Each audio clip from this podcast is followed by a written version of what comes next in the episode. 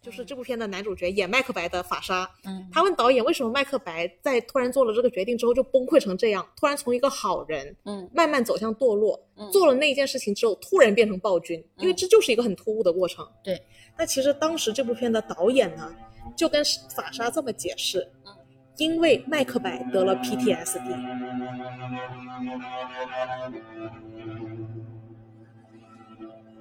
今天我们看了一部电影，二零一五年版本的《麦克白》麦克白白，嗯，麦克白讲了苏格兰国王邓肯的表弟麦克白战功赫赫。某一天，他归国的途中遇见了三个女巫，然后女巫呢预言麦克白将会加官进爵，并且成为国王。那在麦克白妻子的怂恿之下呢，麦克白杀死了自己的国王，登上了王座。为了保住王位和弑君的秘密，麦克白继续杀死了很多的人。屠杀的过程当中，麦克白在疯狂的沉沦，走向了一个悲剧的故事。好，那我们先来浅聊一下大家对这部电影的感受 吧。就是因为它实在是太有名了，然后嗯可能我们已经看过太多从灵感来源于他的戏剧，然后再加上我哦认为他的很多台词和嗯表现手法。我的观感上，我觉得有点做作，因为它更适合戏剧的舞台，就是搬到大荧幕上，我觉哦得反而是有点做作。对，这就是我的感 哦受。嗯好的，那从我自己的角度呢，我也觉得这一部从电影的角度哈，嗯单从电影的角度，我觉得这部电影是非常无聊的一部电影， 因为因为我途中都可以睡着，对吧？然后我，但是我自己在第二次看这一部电影的时候，我会发现哦，原来里面的台词是非常非常不错的，嗯嗯， o 然后我就仔细研究了它里面的一些台词。深究这些台词的时候，我会发现，就是这一部作品是非常非常根本性的问题。我觉得这一个问题是非常值得我们去探讨的。好。之所以要开这个麦克白，是因为我们在上一期聊那个《千年女优》的过程中，我们嗯就发现了，其实《千年女优》首先是搬了黑泽明的《蜘蛛朝城》这部电影里面的具体的桥段，嗯然后并且他是把这个桥段放进了整个电影的内核里，是追问一个问题去了。其实历史上有太多的名人、名大导、名演员都一直放不过麦克白这个 IP。的原因到底是什么呢？难道不是很值得我们去思考吗？就前两期才刚不嗯久看的那个《苦月亮》的导演罗曼·波兰斯基，他也拍过《麦克白》，老无所依的导演嗯科恩兄弟，嗯，他也拍了《麦克白》，而且他的《麦克白》版本是最新的，而且还是苹果 TV 出资的。啊嗯，历史上还有无数大导，黑泽明，嗯，还有无数名演员都梦寐以求要拍这个 IP，会觉得它无聊的有一个原因是觉得它 cliche，就是陈词滥调。是的，那不就是我们最经典的一个人走向堕落，然后周围有那些贱人把你让你更堕落。对对，嗯有一点点狗血的那种感觉。像我们有那么多《甄嬛传》之类的东西，里面类似这样子的东西，我们其实看过了无数次吧嗯。但是我觉得有趣的地方在哪呢？一方面它特别聚焦，就有一点点像我们之前聊那个《十二怒汉》，它只把所有人关在一个房间里面讨论一个非常小的问题，但是我我个人认为它是讨论的特别细致的，对一点嗯旁枝末节都没有，干净利落。嗯，那我先提出第一个问题好了，嗯，就是为什么这部是四大悲剧之一？嗯，因为我们已经看了很多电影，呃，下下场不太好的电影，嗯，但是好像都没有办法被称之为悲剧。直接引用鲁迅的一句话好了。哦，就是鲁迅讲过，悲剧是什么呢？悲剧就是把，呃，最美好的东西当着大家的面摧毁给大家看。嗯，嗯，针对戏剧这个品类来讲，我们其实看过很多坏人没有好下场，但是在戏剧里那叫喜剧，那叫大团圆结局。那其实对应悲剧，不能是一个反派形象的人物最后得到了不好的下场，嗯，而是他是他这个这个话题也不是我说的，是英国研究莎士比亚的那群人说的。 ，OK，他们说悲剧有一个定义，它的起点一定是一个英雄，一个崇高的人，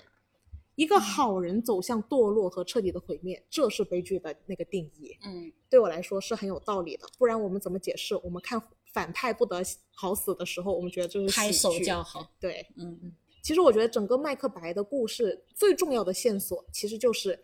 为什么一个曾经很高尚的人最后走向堕落？是的，嗯，这是我们今天可能全程贯穿下来需要探讨的话题。对，我在想，嗯就突然想到我们之前看《完美的世界》嘛，我们觉得说啊啊，对这个嗯结局很遗憾。那我觉得这对个，但是我一直觉得它不是说这个世界不完美，而是因为在这个规则下导致了这样的结果。那反对观到那个这部电影当中，我是觉得，嗯，因为这样，也是因为这样的背景和制度下的麦克白，他嗯让就是被迫变成了这样的，嗯，无力回天的这样一种结果，让人唏嘘，所以是哦悲剧。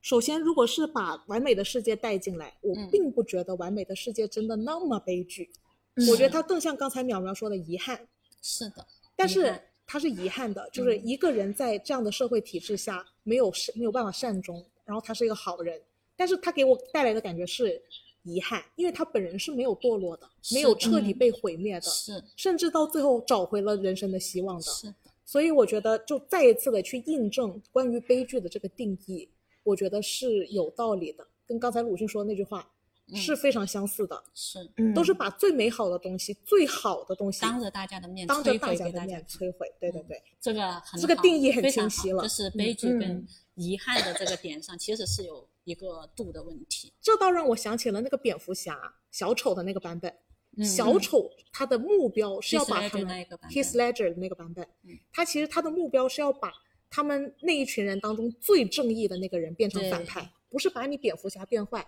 不是把那些心心里本来就有小九九的人变坏，是而是把你那一群人当中最正义的那个人，正义的代言代名词的那个人变嗯坏。这也是我觉得，嗯那个版本的小丑在我的心里带来的沉重感是最重的。是是是是是，他的是他是有那个深度的，是，那其实基于我们对一个悲剧的概念的认知，我们就开始正式来解锁这部《麦克白》吧。嗯，呃，影片最开始就是讲了苏格兰军中大将麦克白征服叛乱立下了功劳，然后凯旋，嗯凯旋途中遇到了三位女巫，这里首先要补充的两个点，第一，它其实最开始的画面是麦克白夫妇葬送了一个婴儿，嗯，嗯嗯，然后这个葬送的婴儿很明显是麦克白夫妇的孩子嘛。是的，然后我认为这一幕也是这部《麦克白》二零一五版本的《麦克白》有别于什么其他版本嗯其他版本的最最重大的一个地方，因为其他版本也是没有这一幕的。嗯提到说遇到三个女巫嘛，嗯，三个女巫呢就说了三段话去诱惑是的，麦克白。嗯，三个女巫分别给了那个麦克白三个预言，同时呢，也给了那个班口三个预言。我先来呃说一下给那个麦克白的三个预言。第一个人说了就是祝福您，葛莱密斯领主麦克白。然后第二个人说祝福您，考多尔领主麦克白。第三个人说祝福您，麦克白，日后您将成为国王。嗯，就三三句话。嗯，然后同时呢，也跟那个班口讲了呃三个语言。第一个人讲呢，就是祝福您没有麦克白的地位，但更伟大；没他幸运，但更为幸福。虽然你不会成为国王，但你的后代会。啊，OK，嗯然后在他就是在麦克白本人听到女巫对他的预言的时候，其实他是感到惊奇，但他的当下其实是并没有太大的野心。没错嗯，当他回到家里，告诉他的夫人这件事情，然后他的夫人就开始怂恿他去做一些事情，比如说去暗杀国王啊，让他更有男子气概一点，做男人该做的事情，就 push 他去做了一系列的改变。 嗯，他一开始虽然对这个三个祝福并没有那么相信，嗯，直到这给麦克白的三个预言中的第二个实现了，因为在电影画面的穿插的过程中，除了麦克白正在打的这个麦克唐瓦尔唐瓦尔德之余，他们其实还在抗争挪威王。其实麦克白当时真的是个战争英雄，他是同嗯时在打两场仗，而且两场仗他都打赢了。那另外一场仗呢，就涉及到了他的第二个预言的那个公爵是叛徒，所以其实在，呃那个麦克白还在战场上的时候，那个公爵就被处死了，就是我们在画面中看到的用箭把他射死，是嗯苏格兰践行。也就是说，其实当麦克白当时听到这个预言，他觉得预言一号虽然已经实现了，但预言二号也很扯，因为这个公爵还在，而且家世显赫，凭什么我会成为这个公爵呢？他还质问那个女巫。但实际上战场的那一头，那个公爵已经被处死了，嗯并且国王已经发现麦克白是一个更有价值的人才，所以国王那头就决定要把第二个就那个公爵的爵位给到麦克麦克白。也就是说，在这个故事的推进过程中，到这儿突然之间，他本来是从一个不太相信这件事情的人，嗯，突然发现，在三个预言中，第一个早就实现了，这个可以理解；第二个本来他觉得也不可能实现的，但是实现了，但是实现了。对，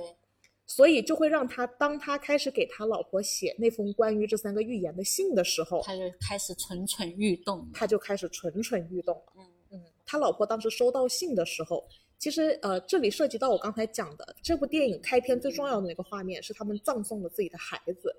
所以嗯他老婆当时收到麦克白给他写关于这三个女巫的这三个预言的那封信的时候，嗯，仿佛好像重新抓住了什么救命的稻草。是的，我觉得这是这个版本的麦克白跟其他版本的麦克白非常不一样的一个地方。然后在他妻子的鼓舞下，他终于杀死了国王之后成功嗯登基。虽然他的权力达到了巅峰，但是他每天又疑神疑鬼的，也越发的残酷。因为预言还没有结束，对他来说，是所以嗯他为了让自己真正获得这个权利，于是追杀了他的昔日好友，就是拥有另外三个预言的那个男人。嗯，但是其实，在追杀他的过程中，他还是没杀死他的儿子，这也为故事的后续留下了一个梗。是，嗯，看到那个麦克白日益沦丧，杀的人越来越多，就很麻木。嗯，然后他老婆在见证他的这个过程中，好就好像突然疯了，然后后来还自杀死了。那其实到这个时间节点，麦克白其实他中途又去找了女巫，想了解一下今后自己的命运会怎么样。结嗯果这个时候，女巫其实又给了他几个预言：对，嗯，你不会被打败，除非那边的树林会挪动。嗯，嗯，第二个预言是，你不会被任何人打败，除非那个人不是从娘胎生出来的。嗯，嗯，那其实这两个预言呢，我觉得在整个故事的推进过程中也是非常玩味的两个预言，是嗯因为它听起来是两件不可能发生的事情，是的，然后给了麦克白自己心里莫大的安慰，好像我是无敌的，因为没有人，所有人都是从娘胎里生出来的，包括那个树林也不可能会挪动，怎么可能会挪动呢？所以建立在这两个预言的基础上呢，麦克白好像过得更高枕无忧了一点，好像只是内心得到了一种安慰，但事实上他已经众叛亲离了，在他这些年的杀戮和他老婆的去世之后，嗯，但是他其实当时在杀国王的时候，和他绞杀其他贵族的时候，是给他留下了复仇的种子的，包括国王的儿子是逃了的，他后来绞杀贵族，把贵族的一家人全杀光了，但是那个贵族是逃了的。是嗯然后他要绞杀他昔日的好友班科，但其实班科的儿子也是逃了的。那最后呢，就是整个故事的收网了。逃出去的国王的儿子联合那个逃出去的贵族，这两个人都是不共戴天之仇，深仇大恨深仇大恨嗯。在他们杀回麦克白城堡下的过程中，他们为了隐藏自己的军队，所以就在树林那儿，每个军人砍了树，遮蔽在自己身前嗯，然后并且向城堡移动。城堡的角度远远看来，那个树林就移动了。这里嗯女巫的这个预言就实现了。对，在他们最后决一生死之战的时候，那个逃出去的贵族，嗯，他说：“我就不是从娘胎生出来 的，因为我当年我妈妈是剖腹剖腹剖腹产产把我生出来的，对，所以他最后就变成了击败麦克白的最人后。还是科技赢了。”对，整个故事就是一个这样子的脉络。嗯，给人感觉好像是靠几个预言在推动，很明显那个女巫的预言还有一个还在继续。还在继续嗯她杀了班科，就是她昔日的好友，嗯但她当时没有成功杀死她的儿子，她的儿子在一切结束之后又回回到来战场上拿拿起走了了剑，对，然后就留下了非常玩味的一幕嗯。我们发现整个故事推进的过程中啊，女巫在这里真的是息息相关的。是从原著的角度来讲，它是三个女巫嘛。但是你有没有嗯发现，这三个女巫出现的时候，往往不止三个人？对啊，不是有五个人吗？对呀、不是有五个人吗？对啊，嗯其就实两不个止小孩。嗯，嗯这一个地方也是这个导演有想法的一个地方。嗯，对，其实我我嗯我之前有罗列这个问题，嗯，因为我看，哎呀，大家怎么都说是女三三个个女女巫巫，我明明看到五个女巫，我是瞎了吗？我说，对，嗯 我跟你讲，其实是出现了七个女巫， 是吗还不止嗯三个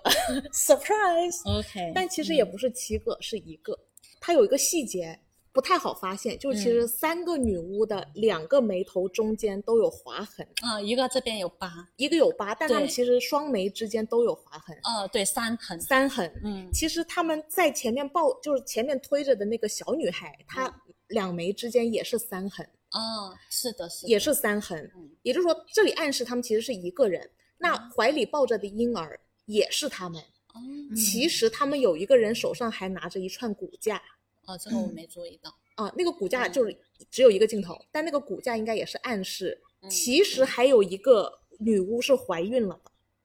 是吗？所以一共是七个女巫。啊，嗯嗯，有意思，但说白了，就是一个女巫的一生，嗯她经历不同的时间段，她是生老病死嘛，她嗯更像呼应了人的一生。可以这么讲，嗯，对，嗯欧洲的神话体系里面有命运三女神这个概念。嗯，所以，但是命运哦三女神，命运三女神的梗就是掌管你的一生，嗯，从嗯出生到成长生到老老病死死，生老病死。嗯有一个呢是负责过去，有一个是负责当下，有一个是负责未来，负责你人生起点的开始帮你支线，嗯，中间的那个呢负责监测观察，嗯，最后的那一个呢负责剪断，这是你人生的生命线。哦啊，这也是为什么我觉得这个导演他会用七个来演一个女巫嗯，就像科恩兄弟只用了一个演三个女巫，嗯，也就是说，我觉得其实不用管到底是几个人，这个不重要，但是是他的意图很清晰了。是，因为其实我们有很多观点会认为这三个女巫根本不存在，完全就是麦克白内心的投射。是，我倾向于这个观点，就是女巫是不存在的。就是比如说像杜琪峰那个《神探》里面，他描述的是他啊，啊、可能是他人恐惧的投射。那在这部电影里，对嗯我觉得是女巫是他人性的一个投射。那如嗯果我觉得从这个角度看这个这个点也特别有意思，因是为看到这个三女巫的不是只有麦克白，是的，嗯还有班科头，嗯对为什么班科也能看到呢？嗯就是说嗯，女巫这种东西，并不是只是麦克白一个人内心的投射。宏观来讲，三个女巫她本身就特别像人类集体欲望的一个显现的投射。嗯一开始就设计出了，就抛出了一个对于人性的叩问。嗯，嗯同样的，这个欲望在两个人身上的体现是不一样的。是的，怎么不一样呢？我觉得是暂时性他在压制的你 OK 嗯不能说是他抵御住了，但是他在克制，用自己的理性 OK，在压抑他的那个 滋生出来的那个恶的一面。 OK，、嗯，不管在这这部呃剧作中是谁看到，我觉得都会动摇，都会动摇。只是说，因为麦克白这个人物，包括他身边的人对他的影响， OK，让他有最大的这样的一个戏剧的一个变化。是因为我们开篇其实有讲到，整个所谓的悲剧是麦克白的悲剧，是的，那整个嗯故事是为了营造麦克白走向没落。那我觉得其嗯实之所以要让班科和麦克白同时看到一眼，是为了做对比的，是为嗯了让我们在这个对比之下更能理解为什么这个英雄能走向能没够落，嗯被摧毁。能够被摧毁。嗯，那我觉得班科跟他是一组对比的原因是，给到班科的第一个预言是呃，没有麦克白地位高，但更伟大。这一点，对于班科的角度来讲，我觉得他嗯不能说他认为自己实现了。嗯，OK，然他后至的于呃第他二的个伟大可能是建立在世俗的认知的这种成功后上，世，嗯，对，尤其是提到了地位的问题， OK，对，那我怎么我现阶段我的地位怎么能比麦克白的地位伟大呢？从嗯班科的角度是还没有实现的。嗯嗯，那至于第二个愿望，没麦克白幸运，但更为幸福。这一点也不好证明。嗯，从班科的角度，从他当下的因为认知他，很快就被杀了。对，嗯，所以对他来说，不见得他能认为我前面两个预言都实现了，他可能会反而觉得前面两个预言就是说说而已，人云亦云那种，嗯，就是嗯他并没有给我一种十足的，哎呀，就是好没有像好像是真的哦，哦，没有嗯十十足的证据去对证明。没有，嗯，但是麦克白两个都实现了，麦克白前两个都实现了，哦这就特别像赌博，如果你一进场就输，你不会沦陷，嗯你一哦进场你先赢一把，你那个瘾就会慢慢慢被培养起来。野心被培养起来。这三个女巫如果是人性的投射，在这部电影里嗯来讲，呃，其实当时女巫只给了麦克白预言，但是班科追问了你，你给麦克白说，你不能不跟我说呀这。嗯是死于嗯话多。这里还是有欲望的，说出来了之后，从麦克白的角度来讲，我第一个已经实现了。嗯但是从班克的角度来讲，他还能抵御住的原因是，他没有。我们要从源头开始追踪这个堕落的过程的时候，其实早期是安插了一个班科跟这个麦克白做对比的。是的，嗯，其实麦克白哪怕他第二个欲望实现了的时候，他到第三个欲望就是你要成为国王的时候，他也是很挣扎的。他其实嗯基本上是不想刺的，嗯，因为他他说了，我们的国王是个很好的人，嗯、万民敬仰，没有做错任何事情。如果我要杀他，我可能会成为罪人，我有必要去做这件事情吗？可能吃力不讨好，或者说，如果我真的是做这个的，我真的有这个命，我嗯即使不做什么，应该也能到我这儿。他其实内心是很挣扎的，嗯也就是说到这个节点，他哪怕第二个愿望实现了，他心会比之前挠得更狠一点，更痒一点，但他也不至于做那个决定。那这个时候就是出现了麦克白夫人这个很关键的角色了。是的，就是说，如果麦克白夫人不在这个故事里，你觉得麦克白还会杀这个国王吗？我觉得会。啊、那这就是有分歧的了。嗯，我觉得是不会的。我也觉得不会哎，他呃听到这个预言开始，嗯，国王的诱惑力对他是非常非常大的。是嗯，然后这个这个这种诱惑力呢，其实在我看来是大于就是。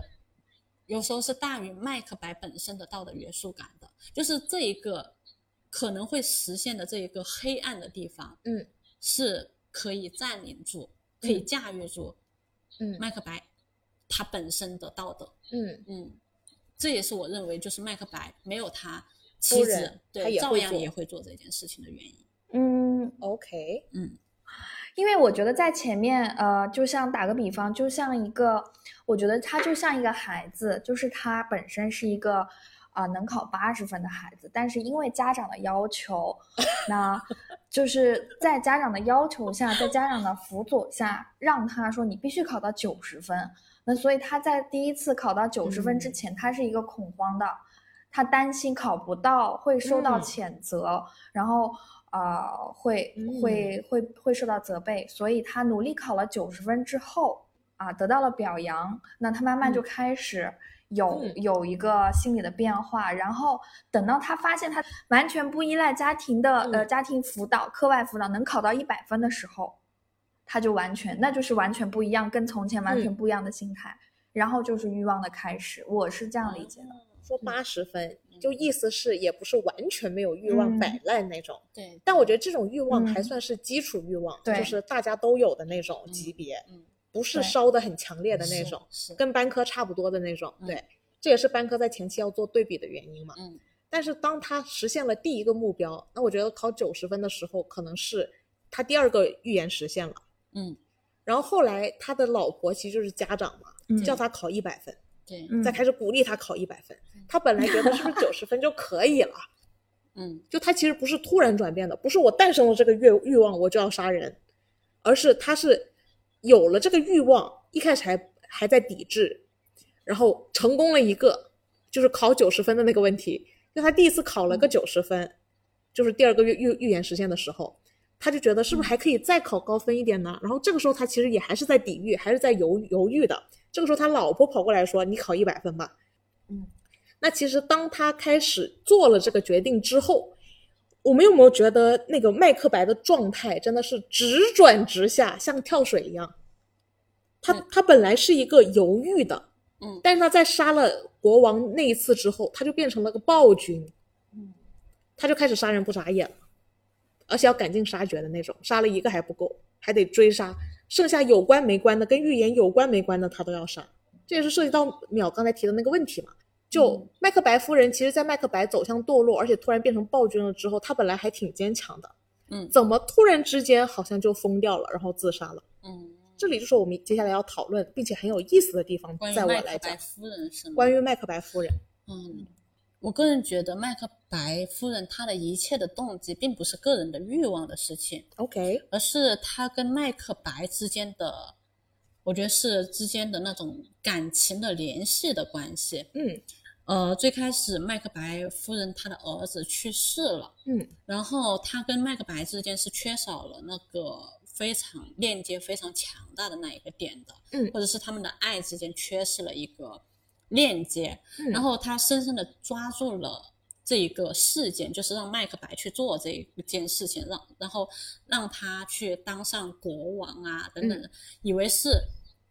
呃嗯哦爱麦克白的体现， OK，而且就是能够让麦克白白从这一件事情当中振作起来，让他开心，以为是可以让他开心的一件事情，嗯然后自己也很可以开心，嗯但是最后会发现麦克白并没有从这一件事情能够获得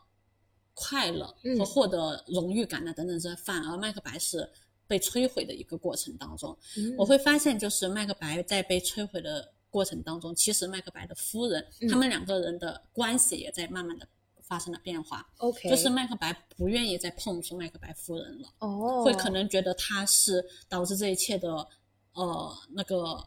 恶魔对恶魔、嗯会开始拒绝跟他碰触啊等等之类的。 OK，在这个过程当中，我觉得他们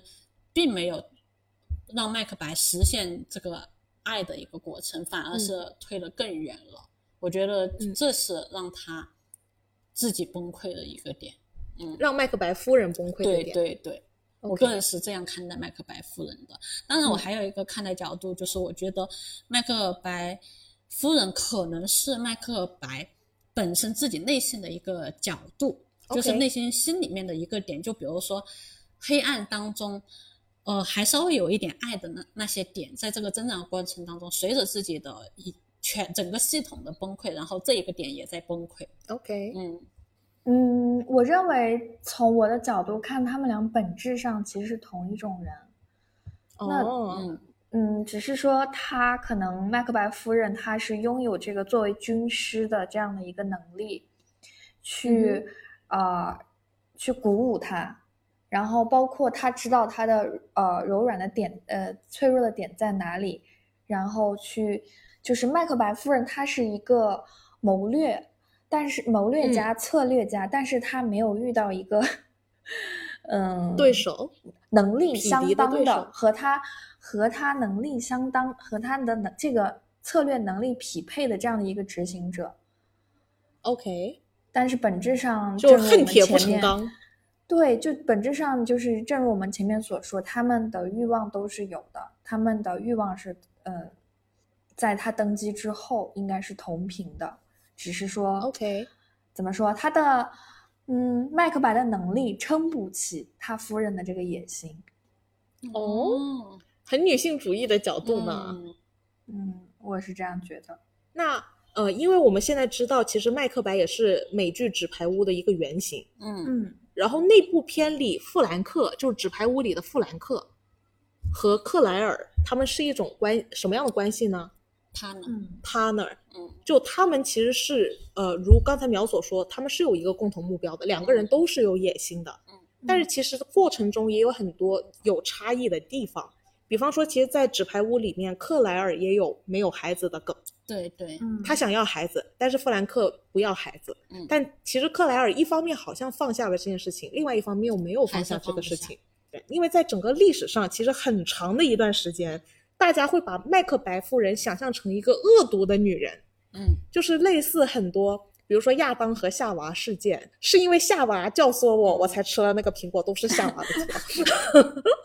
就是我觉这得历个史这上个是不有就一部是分对人嗯这个不就是高晓松所说的啊？历史上所有的、全部都推到女人身上。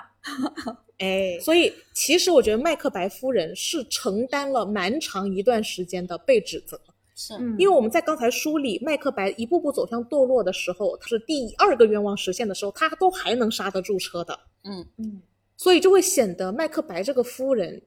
就是感觉是压死骆驼骆驼的那最后一根稻草，而且是很强势的那种。纸牌屋里，富兰克第一集是没有没有考上副总统，你 考上，副总统是可以考上的吗？对，然后克莱尔强势的说：“我不接受这样子失败的答案嗯。你是个男人吗？”哦，这个这个是麦克白夫人说的啊嗯。就类似，类似克莱尔就说我不接受我的丈夫跟我说 sorry，嗯，你给我重新想办法，你得重新爬上去，你自己对想办法。然后最后就把富兰克逼成了总统， 就他其实确实那个原型就是麦克白的原型。对嗯对，嗯那好像好多个版本中，我们都会觉得麦克白夫人很强势、很恶毒，她嗯是最强枕边风，她就是把这个男人推进无推下无尽深渊的那一把。嗯但是这也是为什么我个人是特别喜欢二零一五年版本我女神主演的这个版本的麦克白，因为我觉得她为麦克白夫人做了平反，嗯，这是在以往的所有麦克白版本中，我觉得都没有没这有个平实反。现的一部分，对嗯，然后并且他因为为他做了一点点平反，反而非常好的解释了麦克白夫人的转变。那你看那个嗯莎士比亚原版的时候，英版的时候，你有觉得那个莎士比亚的角度是有为麦克白夫人，就是她的起点是把她写成一个恶毒的形象吗？还是说，我完全不觉得他把麦克白夫人写成了恶毒的形象。嗯他因为关于他们失去孩子这个梗是存在的。二零一五版《麦克白》开篇的第一幕是他们一起葬送了自己的孩子。这一幕嗯虽然在原剧中是没有出现的，但是原剧中是有提到他们失去过孩子的。这就是为什么我说是导演在为麦克白夫人平反，但他其实是没有脱离原著的。嗯，也就是说，其实关于他们失去孩子这个梗本来就存在的，只不过这个导演强调了这件事情。嗯，而且事实上，在这部片版本麦克白夫人发疯的时候，玛丽昂·戈迪亚就是演麦克白的这个女演员，法国女演员，我的女神，她说这一幕在这部电影里简直是艺术天才，嗯就是她在教堂里对着一个婴儿，嗯，讲了在一那段里话对对对，很明显，她摆在她面前的小孩就是他们葬送的小孩嘛，是的，对吧？嗯然后你会发现，麦克白夫人在说服她丈夫的过程中用的话，都是一个母亲的角母度。亲的角色，导演在提醒我们，看麦克白夫人的角度，要从一个刚失去孩子的母亲的角度出发，作为她的第一个起点。嗯，她作为一个，她本身很有可能本身是个善良的人，是，这么善良、这么有爱的她，却也保护不了自己的孩子。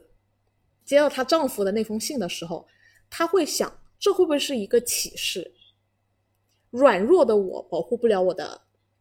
家庭，只要拥有了强大的强权力势，的我是不是才可以？嗯嗯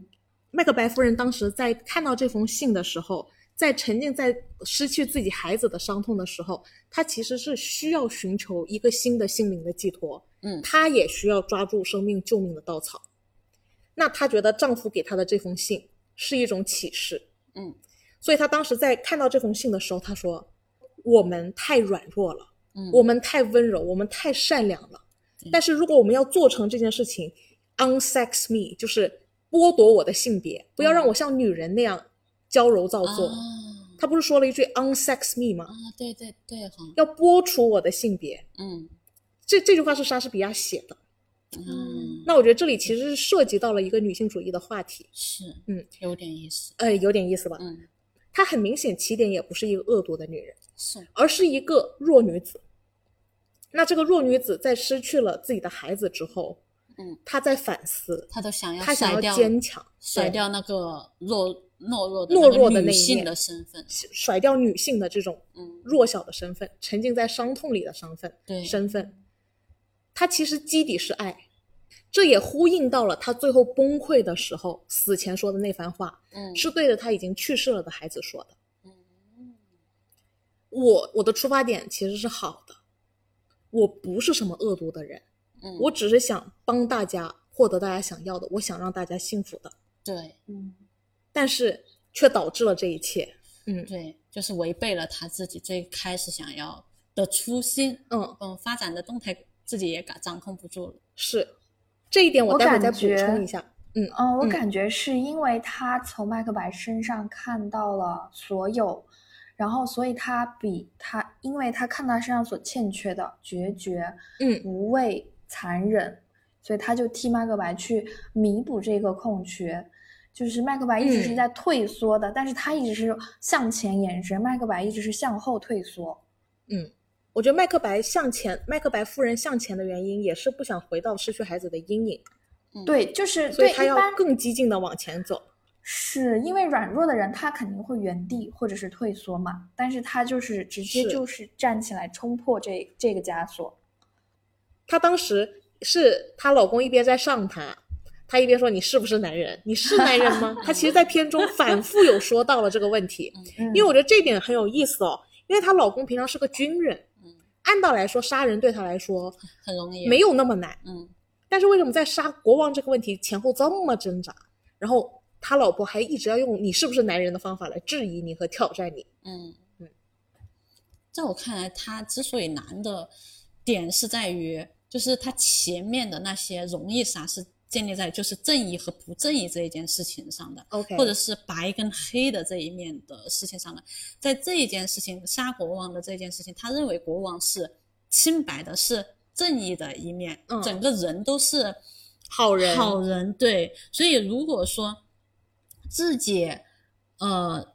从对正义和对道德的判断是这样子的话，那如果我去杀了这这个人，那我就会被判到不道不道德的那一面去了。嗯，嗯，我觉得这是他觉得难的一个点。如果是像之前杀了那么多人，是他是觉得自己是在除恶，是嗯在做正义的事情。 OK，对对对，呃，杀国王和他平常杀其他人是很差别很大的。对，对对，但是麦克白夫人却持续的在用你还是个军人，你还是个嗯男人这样的方法来质疑他。嗯那麦克白夫人的男人应该是怎么样的呢？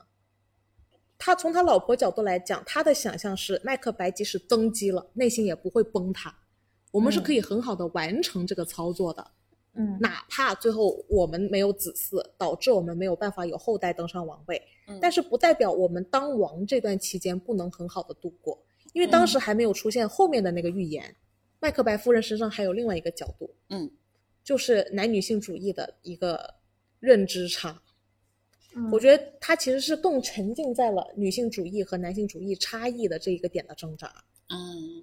他，我觉得麦克白夫人身上倒很少显现他对欲权力有欲望。那我觉得这嗯也是有点像是女性主义刚刚崛起、冒出一点头的那一个阶段。嗯，然后对该怎么去做，该怎么真正的与男性主义达成一个那个和谐的嗯一种程度，还嗯是没有接触到那种程度的。是因为他们在失去了孩子中，她还沉浸在悲伤嗯中。她老公已经打赢了两场胜仗，并且封封就加职加薪， 升官升职加薪。升官发财。对，她会觉得男性的形象是那样的，嗯，所以她说 unsex me，嗯我也不想沉浸在这种伤痛中，我也想往前进。这就很像《纸牌屋》里的克莱尔了。你会发现，对嗯克莱尔自己也想当总统，他不是只要富兰克当总统，是但他是一种，我觉得他更像是一种，呃，模仿着富兰克的脚步对对前进对的。嗯这就是嗯在男男性、男性和女性，女性在追逐那个女性主义的时候，就是刚开始可能冒出了头。我们现在很多人对女性主义的理解，就是也就是我可以做你男人一样可以做的事情，嗯呃这就叫做实现了男女平等，嗯对吗？这是我们当下很多很多这样子的声音，跟那个嗯克莱尔他，呃，就是追逐。富兰克他的脚步去做一样的事情，其实我觉得是一样的。嗯嗯对嗯，对，我也想说，说就是 Leo 说的这一点，其实就是因为女性主义在崛起时候，发现原来在男权父权社会下，我们女性没有办法通过别的方面，哪怕我们我们比男男性更加啊、勇敢也好，啊、果断也好，智慧也嗯好，就是完全没有办法脱离这个躯壳。所以我们才嗯希望说，我们如果说能有能有能变成男性，甚至是，呃，我能抛操开控一个男性。 对，嗯，这个个是没有办法，就是因为发现已经无力去撼动这个父权体系，才会嗯嗯，就是不得已的这样的一个想法。 OK，、嗯我们先保留一点点对，因为我我要接下来就开始问那个最关键的问题了好。的，就是他麦克白在刺杀王国王之后，很明显产生了一个断崖式的跌落、嗯，断崖式的陨落。为什么？然后本来看起来比较坚强的麦克白夫人，嗯感觉甚至她大家都说她比麦克白更有资格当这个国王的这个女人也崩塌了。嗯他也没有做到吻合麦克白夫人心中的期待。你杀了之后演好这个角色，而且事实上，在麦克白决定杀班科的时候，杀另外一个那个贵族的时候，他老婆是有劝你别这么做的。嗯麦克白夫人是有劝他不要再追杀了，我们已经对完成了我们的使命，我们已经完成了。就是我作为一个虔诚的教徒，我听到了上呃那个命运的指示，女巫的提示，嗯我们做到这儿其实已经完成了我们的任务。嗯，但是麦克白突然不行了，因为我觉得麦克白的崩溃就是崩塌，我觉得就是他所谓的道德体系的一个崩塌，嗯嗯就是他的正义感已经被打破了，嗯他的道德体系已经打破了。嗯那在他的世界里面，道德是否还能够约束自己？嗯，那我就觉得是在这个时候是不能够再约束了，而他嗯重新建立的这一个体系，就是一个可以吃人的这样子的一个体系。嗯嗯也就是从他杀了国王之后开始，我觉得就像坠入一个深渊，开始坠入深渊，嗯就是已经收不了手了，嗯，收不了手，然后他只能通过同样一种麻木麻木的方式去不断铲除任何障碍，不管它啊、是否重要，嗯，然后再同时就有点同像时嗯同时，这个过程它说也是伴随着恐惧的。就像我那天说，我觉得是 OK 最终恐惧吞噬灵魂嘛，就是一方 OK 面它是变得麻木，但这个麻嗯木有欲望。我们刚才说到欲望，也有他内心深处的恐惧，因为这种恐惧给他带来的不安定感，让他只能不断的去做出同样一种重复的动作，然嗯后。嗯，在包括我感我从电影里看到，就是他老婆死了，对他也并没有什么太大的情绪波动啊。我不知道原著里是怎么样的，但嗯是在影片中是我没有看到。影片中我感觉还是很麻木，一直很麻木，没有对他有任何影嗯响。刚刚想到的一个点哈，因为嗯我们刚刚聊到，就是如果说麦克白夫人她的起点是站在就是女性主义这个角度和想要追逐男性主义的这个角度出发的话，嗯就是最后其实麦克白在整一个男性主义的这样子的过程当中，他是。崩溃了的整个嗯男性主义的体系，他是崩溃。如果他代表男性主义哈，那其实是是不是就是，呃，有讲这样一个点，就是如果说女性主义是追逐着男性主义这一条路在出发的话，嗯，它会随着男性主义的崩溃，它也没有找到任何的也崩溃对也了，就随跟着跟他着们崩溃了，对对，OK 嗯因为其实我们当时看完电影的时候，远哥就一直说他崩溃的也太突然了吧，嗯就是他也觉得麦克白在崩溃的这个过程中，他那个转折来得很突兀。嗯嗯法沙也问了跟远哥一模一样的问题，啊问导演，就是这部片的男主角演麦克白的法沙，嗯他问导演为什么麦克白在突然做了这个决定之后就崩溃成这样，突然从一个好人嗯慢慢走向堕落，嗯，做了那一件事情之后，突然变成暴君，因为嗯这就是一个很突兀的过程。对。那其实当时这部片的导演呢，就跟法沙这么解释，嗯，因为麦克白得了 PTSD， OK，就有有一群人在研究莎莎士比亚的那个学问嘛，嗯然后其中还有一个英国李维景老师，就是他是英国的一个犯罪学的教授，嗯他嗯说，呃，关于麦克白的震惊、麻木和嗯否认，嗯震惊呢，就是他杀了国王那一刻非常震惊，嗯麻木，他后来老婆死了，他本来很爱他妻子的，嗯但是他却麻木、嗯否认。明明班科他的好好兄弟已经在他的指令下被杀死了，他却一直能看到他的鬼魂。嗯他明明不存在，但他就他他他这种否认躲避，觉得我并不是高枕无忧了，嗯我还有很多问题要解决，就我一直在否认现实。那这个心理学家说，这些都是严重的心理创伤后人类反应的第一阶段。嗯莎士比亚其实是通过语言向我们展示了，当人们焦虑或痛苦的时候，他的语言是支离破碎这的，是精神病的开始，这是一个精神病。嗯那我觉得这个解读很有意思，这也是这个版本的《麦克白》的导演嗯理解到的关于麦克白身上的 PTSD。 OK 因为我们会发现他其实杀过很多人嘛，他嗯杀其他人的时候是没有 PTSD 的，他杀嗯国王之后却产生了 PTSD，嗯也就是说那一刻跨越那个明暗交接线，所以他当时杀完了他之后，你我们想想法沙在这部片的表现，他还笑了，嗯然后他几乎不能作为，没有办法去收拾现场，一点都不冷静。都是他老婆完成的后续的一些收收收尾工作。嗯那一刻他就已经开始崩溃了， ，OK，就是道德体系的崩溃，它是跟行为关联的嘛？对对，它会形成很多、很多事情，会形成很多的问题。但是，一般道德崩溃不伴随着精神崩溃，就是说我有一天通过可以用骗的方式获得更多的钱，嗯那我为了获得更多的钱，我会骗更多，这叫道德体系的崩溃。但是你难以解释他精神失常和变成暴君的行为，道德体系崩溃了，对应的行为应该是怎么样呢？就形成新的道德体系。就对是这个新的道德体系，它以前是有正义的那一面的，嗯就比如说这个这时候它的那种呃道德体系可能全部是建立在黑暗这一面的。道德体系的崩溃会让我做更黑暗的事情，嗯，但是我觉得，如果嗯你做更黑暗的事情，不代表你心智会崩塌，就是说，我觉得就是说在如这果嗯里，它是道德体系崩溃，然后没有能力去重建新的道德体系了。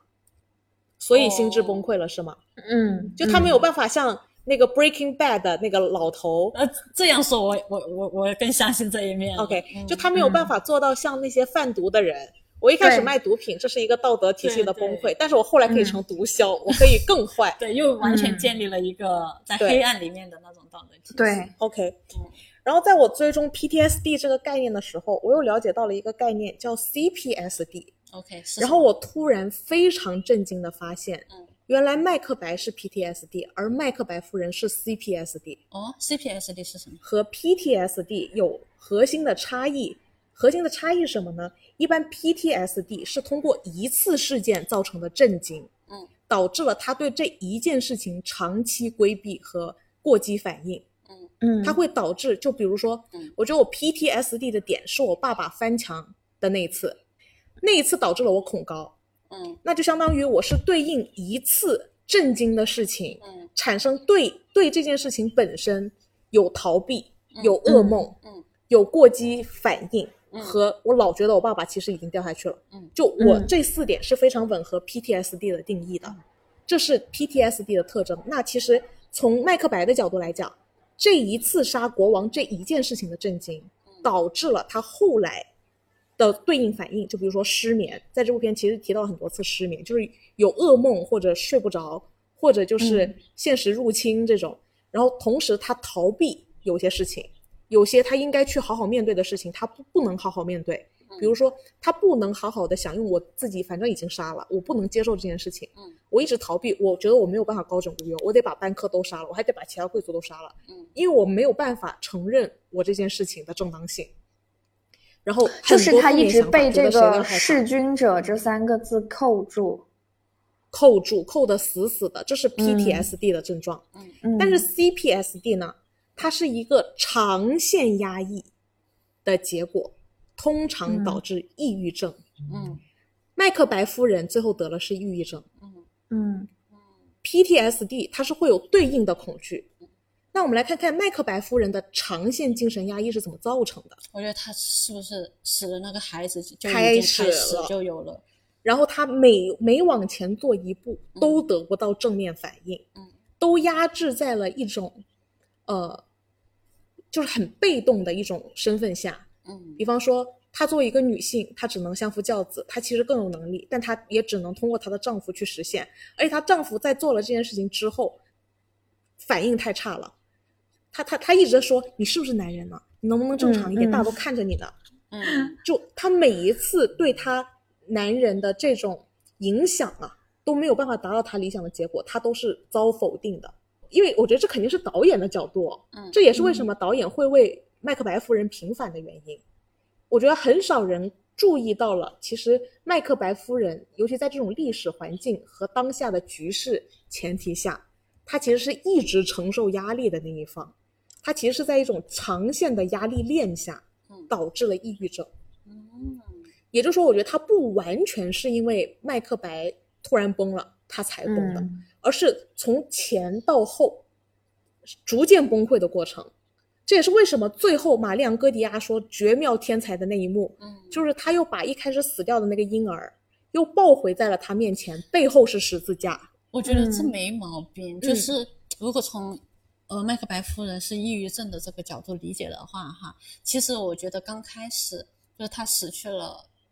儿子开始，他已经开始有了那个抑郁症。对那他这时候有了那那样的一个预言，他其实是想抓抓住住这最后一根稻草。我觉得没那错是对于他来讲是自生救活当中的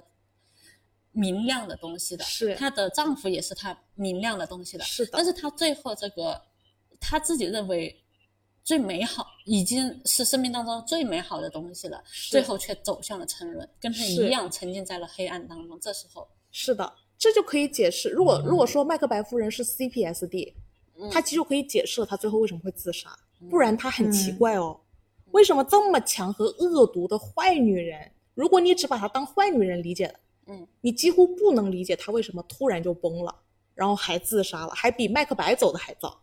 嗯麦克白其实到最后一刻都没有选择自杀，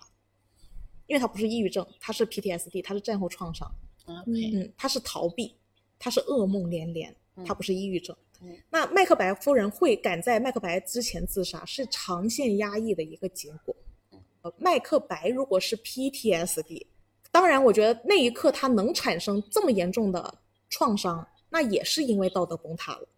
那种崩塌的感觉给他造成了这种强烈的应激反应。嗯创伤应激对于麦克白来说是一次创伤。那他后面的所有行为其实都是他那个应激反应，就比如说过分担心预言啊，嗯担心嗯他曾经最好的朋友的儿子未来还要抢我王位啊，担心其他贵族也觊觎我的王位啊，全部都是过激反应。嗯然后关于这部片无数次提到杀死睡眠，就他再也睡不着觉了，典型的创伤那个应激反应。嗯，然后后总觉得有人总有刁民想害朕啊， 应激反应，逃避，应激反应，然后最后那个走极端，应激反应。嗯，然后呢？然后有意思的就是他儿子的部分了，嗯因为在整部片，当然就是传统的王子复仇战，嗯，然后打败了麦克白，嗯麦克白当时夫人已经自杀了，因为我觉得嗯现在看来很像是得了抑郁症。嗯嗯，就最终要跟王子决一死战，然后最后死了。死了之后，我觉得也是这部片跟别的电影不一样的地方，嗯就是在一片战后废墟中，班科的儿子突然出现在了战场上，那个嗯对本来应该要逃得很远的那个小孩儿，对突嗯然跑回了战场上，并且拿走了麦克白手上的剑。嗯然后对应的画面是王子复仇战的那个王子也在自己的宫殿上登上宝座的背影。登上宝座，并且玩把玩着自己手里的剑，然后看了一眼皇冠的画面。对王子复仇战的王子和班科的儿子就是共同走向了远方，对然后蒙太奇剪辑。嗯我觉得这也是这也是这部电影会跟其他版本的那个麦克白不一样的地方。你们觉得最后这一幕意味着什么？嗯，对我来说意味着一个又一个的麦克白在产生。哦哎，我我我也有同感，我觉得这个就是套娃呀，就是一样的套路，是这历史我觉得在它不断的重演。那也就是说，哪怕班科他其实可以证明命运可以被打破，嗯，但是也始终会有人走回命运里，对不抵制命运，呃，甚至是他最心爱的儿子，是可能也走嗯回了他本来想摆脱的命运。因因为嗯我觉得在这个故事里，我们这部片片头看到有一幕，就是麦克白甩人头，甩到国王后面侍从的手里。那嗯原著中呢，其实是有甩麦克白的人头到国王啊随从的手里。嗯那我觉得这哦里就是暗示了蜘蛛巢城纺织婆婆说的轮回。 嗯，对对，是相信当年的嗯、呃莎士比亚肯定是非常嗯用心的观察了他身边周遭的人。嗯然后找出了很多蛛丝马迹，并且把它做了大总结，才嗯形成了《麦克白》这部很经典的作品。嗯那所以从我的角度来讲，我是可以倒推的。那如果说我们需要反抗我们悲剧的命运，那其实我们这今天我们讲到的所嗯有环节都是值得我们重视的，而不要总是简单的因为一句“这就是命运呐、或嗯者说“这就是人人的欲望使人堕落啊”，嗯我觉得它不是那么简单的问题。那你会发现 CPSD 造成的原因就是来自于忽略、忽视、嗯不重视等等方面。所以我觉得非常重要的就是我们得重视，呃，每一个人成长过程中的每一步，嗯，不能简单的归咎于好与坏。因为我自己是非常非常相信，就是这个宇宙是由两股力量组成的，嗯一股力量呢是美好的力量、光明的力量，嗯一股力量呢是黑暗的力量，嗯而我们人所谓的灵魂的部分，嗯就是这两股力量组成，嗯，对，就像我我们之前的那个嗯太极嗯图一样，嗯嗯它是有黑白两面对吗？嗯，但是我们会发现白的这一面里面是有黑圈的，而嗯黑的那一面也是有白圈的。嗯，所以我就觉得，在同时在这两股黑暗、黑暗就是两股力量的面前，黑暗力量里面它也是有白色基底在的，嗯光明的力量里面它也是有黑暗基底在的。嗯，就像放到《麦克白》这一部电影当中去，嗯，呃，解释的两种现象，一个是精神病现象，嗯一个是抑郁症的这样子的疾病哈。当然，我相信还有很多黑暗被侵蚀过程当中，还有很多其他的病症，嗯，到目前我们没有解释，嗯，没有没有解释出来的这些疾病，嗯。那我自己怎么去看待这一件事情呢？如果说大家在生活当中被这个黑暗侵蚀的过多的时候，我是不太希望大家沉浸在黑暗力量这里面去建立自己的体系的，嗯，而是从光明的角嗯度，光明的力量去覆盖这个黑暗的力量，嗯或者是你在黑暗当中也可以看到那个白的那一个力量的点的，嗯那我那我承接你刚才说的，就是那我可不可以理解为，就是如果说他可能他是否去做这个选择，其实也相当于说，呃，我也得拥有做选择的能力。就可能是因为麦克白他甚至已经丧失了去做选对择的能力，所以更不要谈我们刚才所说的他去再重建的能力。对，我觉得是最开始他就没有能力去辨别这些东西，我觉得辨别是很重要的。我觉得这里其实有一个歧义点是涉及到蜘蛛巢城和千代女优、千千年女优的，嗯嗯因为千年女优很明显，呃，千年女优里面的那个女主角，她是想突突围纺织婆婆所说的这种轮回，嗯但是麦克白又在说这种轮回。嗯，那这种轮回至于怎么突破，其实跟自身的成长和认知关联性真的很大。对，非常大。对，如果我们我们现在是已经理解了创伤，就是 PTSD 和 CPSD 这样子概念，但是嗯当年的人其实还没有是，这个概念的。嗯，所以他们可能没有预防的思考。但是像我们这一代，其实 CPSD 和 PTSD 这样的概念已经很存在时间很长了，嗯，但其实依旧有很多人对这些概念完全不认知。嗯，是，那这也是为什么我身边还是会有人是，嗯，就是经历这一切，然后并且难以求援，对，嗯我发现，甚至我们也很是，难我也发现，嗯其实普遍我们知道的，如果说他能够主动去寻求外界，比如说啊心理咨询师或者是朋友的帮助，他其实已经是已经是主动寻求外力这样的一个状态。嗯是，但其实我觉得，可能有百分之八十的人他没有，还停留在那里，嗯并没有说想要去通过外力去解决。嗯是的，我觉得这是一个嗯因为就我们困境吧。对，这是一个困境哦。嗯这个其实也是千代子，她真的是到了年纪那么大嗯才反应过来，嗯她一辈子嗯其实是困在了这里，嗯但她到了老死前才终于想通。嗯那其实我觉得放在麦克白的故事的当下，这两个人都很难搞，很难办。他们两个人都在用一定的必然在推动这件事情往一个悲剧的方向嗯前进，